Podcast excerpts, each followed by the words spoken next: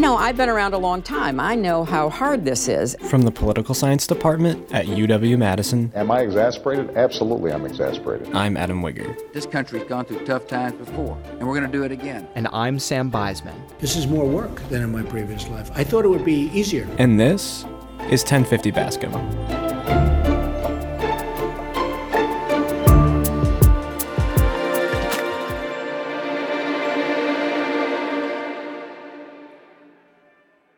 Today on 1050 Bascom, we are excited to welcome back Laura Albert, Professor of Industrial and Systems Engineering at UW Madison.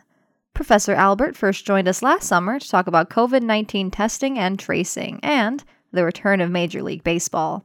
Ten months later, COVID remains a global and national crisis, though we now have effective vaccines and, in the US, case numbers are declining in a seemingly hopeful way. We wanted to check back in with Professor Albert for her insights on what we've learned about the virus, what the early models got right and got wrong, and the impact of vaccines in the US and around the world. We also hope to get Professor Albert's take on what a return to something normal might look like, and when we might see that happen. So, without further ado, thank you so much for being on the podcast again, Professor Albert. You're welcome. Thanks for having me. Let's jump right in, and we can start broad creating data models for COVID was a challenge from the start. And as the months have gone on, even the CDC continues to have what looks to the average reader to be competing models. There were heated debates about a major fourth surge this spring, which, you know, all things considered, didn't seem to happen. Can you talk a little bit about the challenges of modeling this virus, especially as time has gone on, and why there's so many different models? Yeah, first of all, I will say forecasting is really hard. If it weren't, I would fill out a perfect bracket every March when there's the tournament. I'd win the lottery. All sorts of good things would happen. So, the further we look out into the future, the harder it is to predict the future, even if we kind of understand the system pretty well. And the system in this case being how the virus is spread. And it depends on a lot of factors, some of which we can control, some of them we can't. And then there are the, the things that we just can't really control or know. But so let's look at these forecasting models. They all depend on some model of human behavior and making some assumptions.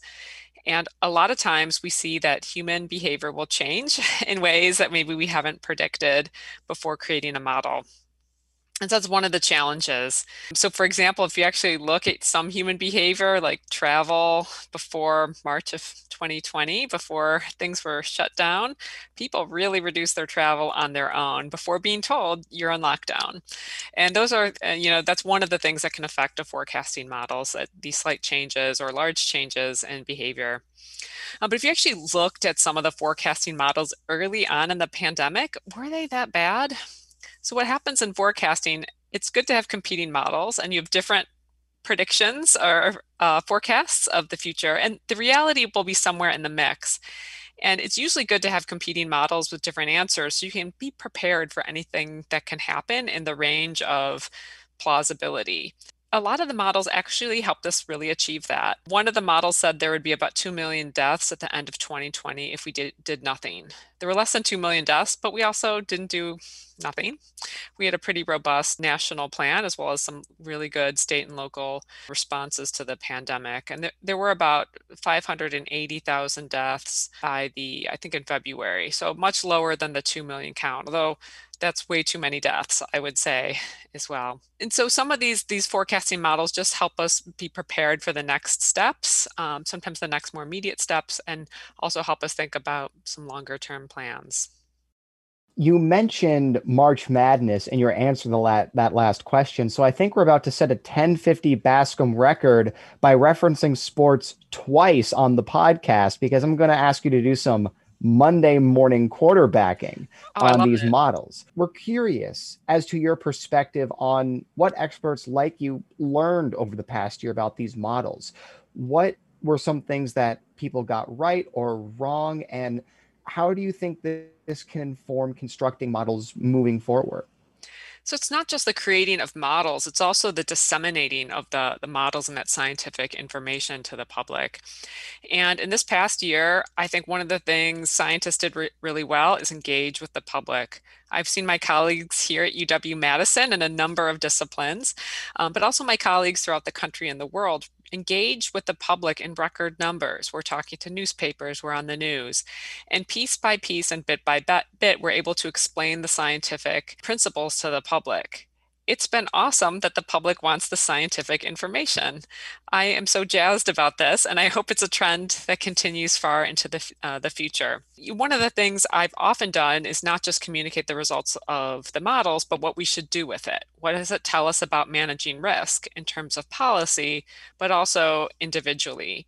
And this has really helped um, a lot of people figure out what to do and what to worry about and maybe what not to worry about. There's a lot that's been going on this past year. So that's one thing that I think the science uh, got right. The other thing was uh, the vaccine development and rollout. The vaccines are such a huge win. They work so much better than we anticipated a year ago, and they're available so much earlier than we anticipated the rollout in the US has been um, not perfect, but it's been really great.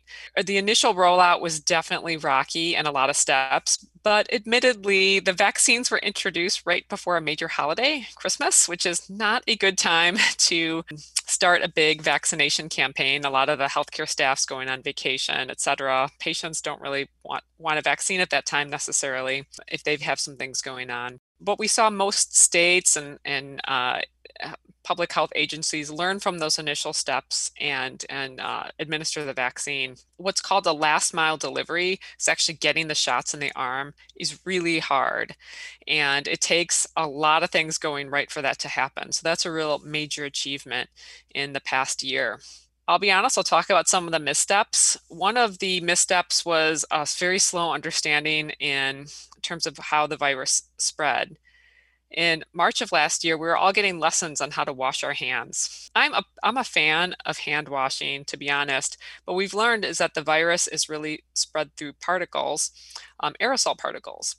And it wasn't until uh, the summer, I believe, that that was really starting to gain traction. Early on, it was more the large particles, which can be easily blocked with face masks. The aerosol particles are also blocked by face masks, but not nearly as well. That's why we need to to uh, pay attention to ventilation. So getting the word out was pretty slow. The CDC in the past month has ac- accepted that and it is now recommending most mitigations to focus on these aerosol particles. And we're finally freeing up a lot of people from disinfecting surfaces and now focusing on aerosol particles. And that will make a difference, actually. So I wish that happened a little bit uh, quicker. Um, as well as good as science communication has been, we have learned that we probably could have communicated a little bit better, especially giving time frames for how much we're asking of people and for how long. I think it's really hard. I run races. This is another sports analogy for you if you're looking for one. And you really want to know how long the race is and how much is is left to go. If you don't really know where the finish line is, that that can be really hard. And running is races is way less fun in that case. And we've definitely seen a lot of pandemic fa- fatigue in the in the past year, and it would be nice to have more tools to help the public with uh, fatigue. Yeah, so maybe we can track back to some specifics you talked about last time we had you on the podcast in terms of the virus and professional sports like Major League Baseball. Many said football would be impossible, but it worked question mark and college and national sports worked more generally. What is your take on how major sports organizations have handled COVID? Better or worse than you expected? What are your thoughts? Well, I'd say better, but I did expect them to handle the virus pretty well. I was optimistic about sports returning. I was not didn't have much company in that, uh, but I was very optimistic about baseball and soccer returning in particular because those plays sports are, are played out, outside slightly less so about football, mainly because the teams are, are so big and they do have to congregate inside and locker rooms and such. But what I was excited about was um, just the resources professional sports have. You know, they really could throw all the resources behind the risk mitigations. And at the time, we didn't really understand the virus so well last summer. So, you know, they, they would have to prepare for a lot more with a lot uh, without a great understanding of the actual science. But they had the mitigations to take the proper action to, and to do them consistently. And I was really excited about the opportunity for the public to actually learn from some of those risk mitigations. Like it would have been great to know, like, hey, the ventilation in the locker room is critical. When it's not quite up to par, there's uh, virus transmission. That would have been really um, useful. And also demonstrated a path towards normality. Uh, here we are a year later, and we're still thinking about going back to normality.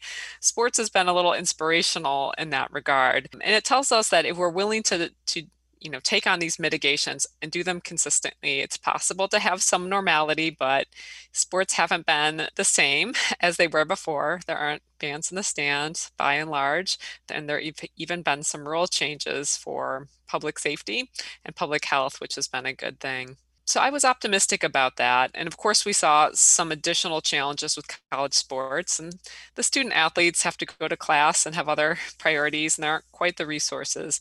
Uh, but, you know, for the most part, they worked pretty well. I was a little bit more skeptical about college sports. Um, and in fairness, uh, one team in the men's tournament did have to forfeit due to a COVID outbreak right before the tournament.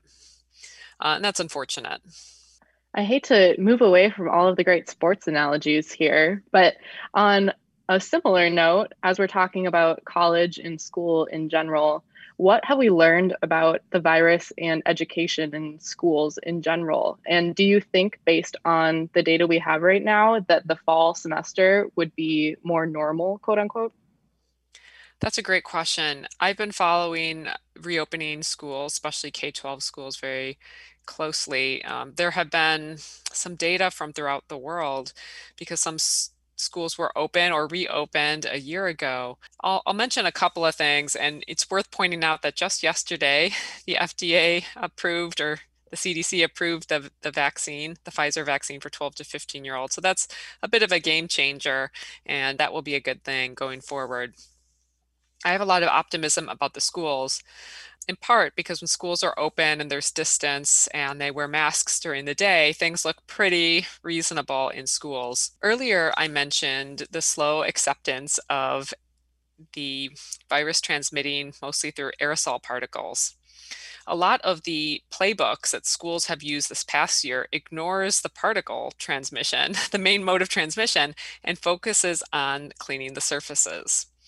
And moving forward, I think those school schools will be able to upgrade their ventilation systems over the summer, make sure they're really uh, following all the OSHA guidelines by bringing in enough air, cracking windows if they need to, having the better air filters in schools that will really reduce the risk in the schools. So that will be a you know big improvement going forward vaccines is also a big improvement going forward. About 60% of 16 and 17 year olds in Dane County have at least one shot of the vaccine. Right, so that that's going to drastically reduce the risk. What might increase the risk is the recommendation to go from six feet to three feet of physical distance in schools. That does increase the risk a little bit, but now with 12 to you know 18 year olds in school, possibly having many of them vaccinated, that will be important. But going from a six, six feet to three feet is really the path toward normality. Uh, when school children have to maintain six feet of distance, it's not possible in most schools to have a full classroom in the classroom. And so that was a barrier to normality. So I'm optimistic about the fall, just given that we know so much more and that school reopenings have gone mostly pretty well this past year. The, and with additional vaccines, there's a lot to look forward to. On this topic of uh, more and more of the population in the United States getting vaccinated, there have been swirling reports about herd immunity and just what that means and if it's attainable. Like the main crux of this recently has been a New York Times article that said that reaching herd immunity may not even be within the cards. Can you talk us through this debate and maybe even give us a working definition of herd immunity in this context? Yeah, as an engineer, I am not a public health expert. I read that article and was initially a little bummed out. And then I realized that as a non public health expert, I had been using the term herd immunity wrong. And herd immunity is mostly about kind of eradicating the virus. And we have been talking mostly using the term to uh, refer to reducing the level of virus to really low levels, having really low levels of transmission. So, mostly uh, the public health experts didn't change their tune. They were telling us the same thing all along. It was just we weren't all on the same page. And the article reflected that we can and should get the virus transmission down to low levels. We won't, the vaccine won't eradicate the virus that causes COVID 19, but it makes it a virus that we can live with. And, you know, for the past year, I've been talking about how the virus is going to be around for years, if not decades, even with a vaccine. And so those are really consistent messages. It's just we've been inconsistent with the use of the term herd immunity. So, along this path to herd immunity, and I hope we get there in my lifetime, but we'll have some normality, we'll get the transmission down to really low levels, and we'll reach a number of milestones that will make us feel normal. And hopefully, we'll start to have more of those milestones in the very near future as we're reaching high, high enough levels of uh, vaccination in the United States that that transmission will really come pretty far down. What does that mean for policy solutions in terms of continuing to combat the COVID pri- crisis? Like, as we in general, as a society, come to accept what achieving herd immunity really, really means, how do you think that might shift the way state or even national lawmakers respond now and in the future to COVID? That's a great question. Returning to normality will be a process, and there'll be milestones along the way. A lot of the policy needs to focus on the more immediate future, the next few months, or the next year. When we introduce the car to society, we introduce a lot of risk. The death rates with driving were through the roof. And eventually, the society sort of absorbed that risk and also introduced seatbelts and risk mitigations to reduce that risk. But now we don't really think about the additional risk that we have in our lives because we drive. We just sort of accept that as a day to day risk that we have to deal with. And probably the same thing will happen with the virus. It will get down to very low levels and we'll probably get booster shots on a, on a periodic basis. But there'll be some risk and hopefully it will be low. The question is you know what does it look like to get to that to that point?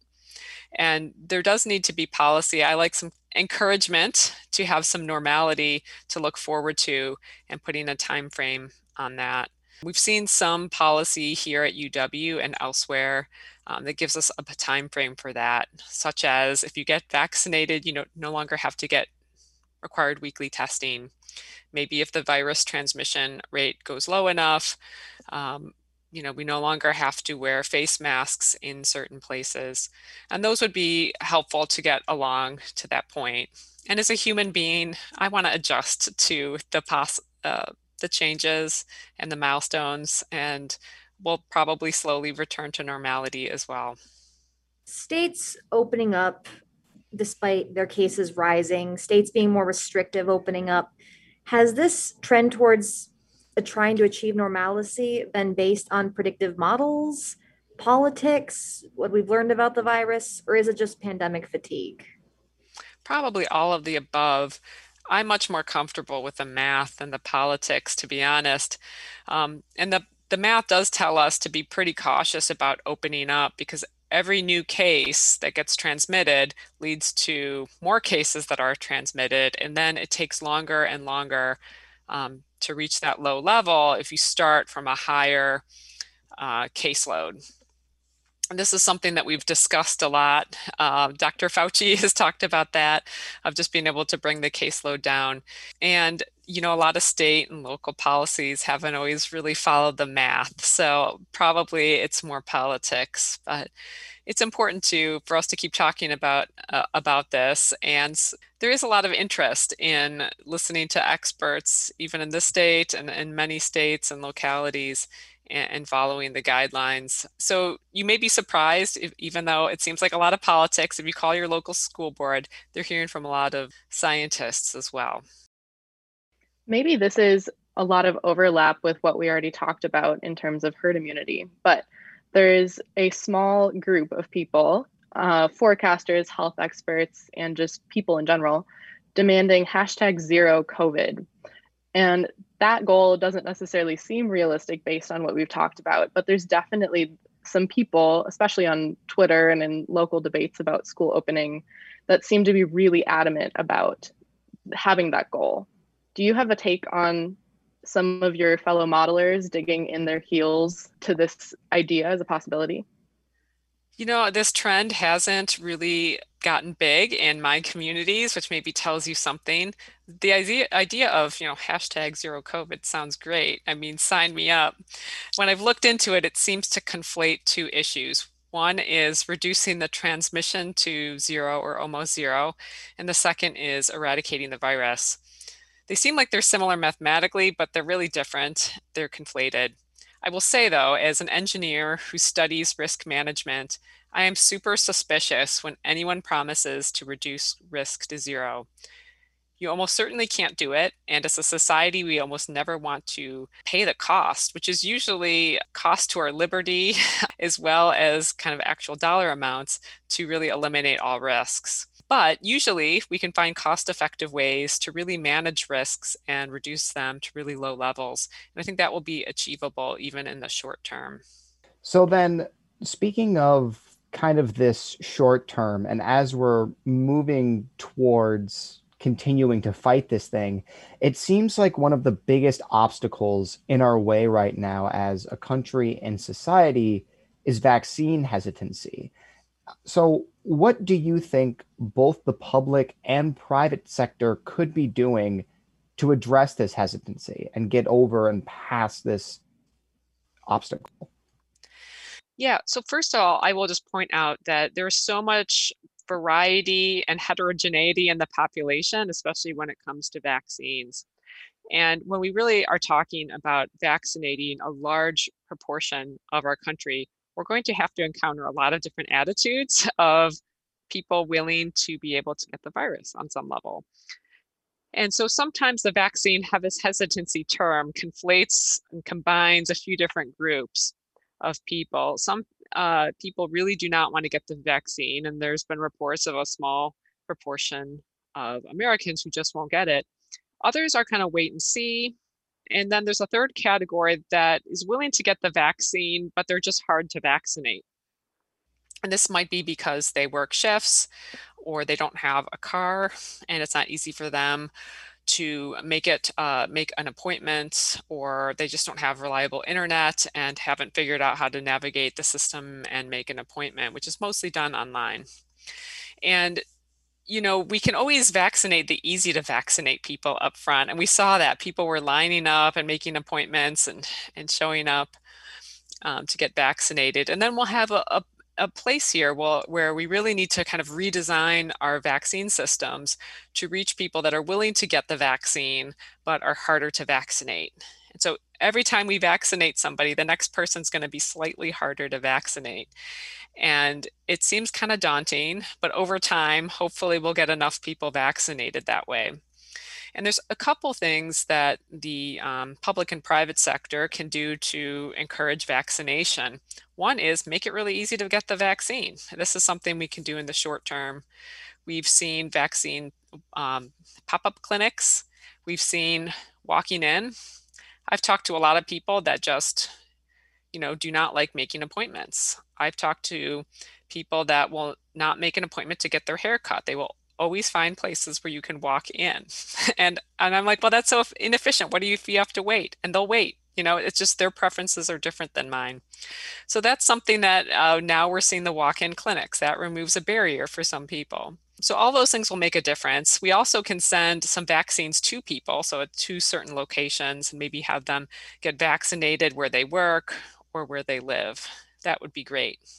The other thing we need to do, and this is for the public health officials, is to build trust. We need to continue to talk about the risks of the vaccine and be honest.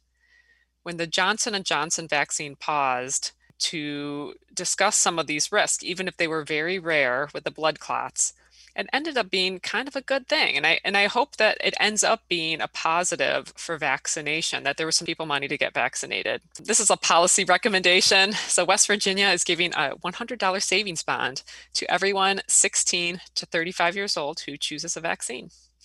And you could think about what the cost of society would be if they skip the vaccine. It's probably worth it. And so there some people are getting the vaccine to get free donuts. That's also an option. I just go with the cold hard cash. And in terms of the private sector, uh, we're seeing some incentives. Uh, some employers have been you know, paying their employees to get vaccinated, giving them several hours, paying them for the day, and they can go get a vaccine appointment, or they might get an extra vacation day. So there might be um, some options to do that. So just to be able to work more comfortably, this can be good. There's been a decent bit of discussion and speculation on what will need to be vaccinated for, what would require vaccination, you know, to take part in. Um, that leads us to the thought of travel. So, what is a vaccine passport? A vaccine passport is not really a passport, although they will be useful for travel, and I'll get to that. But it's really a credential for showing that you've been vaccinated. It's similar to a driver's license. Okay. And I want to separate the idea of having the credential from using the credential. So we have a driver's license and we need that to drive, but we also have to show it sometimes to buy liquor or to actually to fly. And so there's those two issues going on separately those little paper cards that we get to when we get vaccinated are just kind of for us. They're really not like proof of vaccine in a very trustworthy sense, and that they could be easily forged. Okay, so why is this so important for travel? Well, this is a worldwide pandemic. There are a lot of travel restrictions in place, and they were in place before there were vaccines. To fly to many countries, first of all, you couldn't always go on like a tourist visa this past year. Um, but generally, you needed to do a COVID test about three days before flying, and you need to get a COVID test before entering the United States, and then you are required to quarantine. And so this sort of varies by country, and this may be on top of other travel restrictions and visa restrictions. Um, so you need a malaria vaccine to travel to certain parts of the world. Okay, so if we really want to control the risk of the virus, we want to be able to require that travelers do something that isn't so easily forged. And the COVID tests were pretty easily forged, and then they don't really actually reduce the risk. And then we have these new, very aggressive strains of the virus that are spreading uh, more quickly throughout the world. And the travel restrictions really just slow down the spread of those aggressive new strains. The vaccine is so effective. It's the by far the best tool we have to control the virus. It's uh, and now there are all these uh, ways that we'll want to, to use it to control the virus. So it's kind of a good problem to have, and that now we're talking about vaccine passports. But it's just a credential that we can trust that says somebody is really vaccinated. Here in Wisconsin, we have a vaccine credential. It's called the Wisconsin Immunization Registry, and you can download all your immunizations. I grew up in Illinois and my childhood vaccines are not in there. So it's actually really difficult to prove that I've had my childhood immunizations, which I've actually needed to travel to um, certain countries. And it, it was really hard to track those down, and I couldn't track them down. And I had to go to my doctor's office and get tested.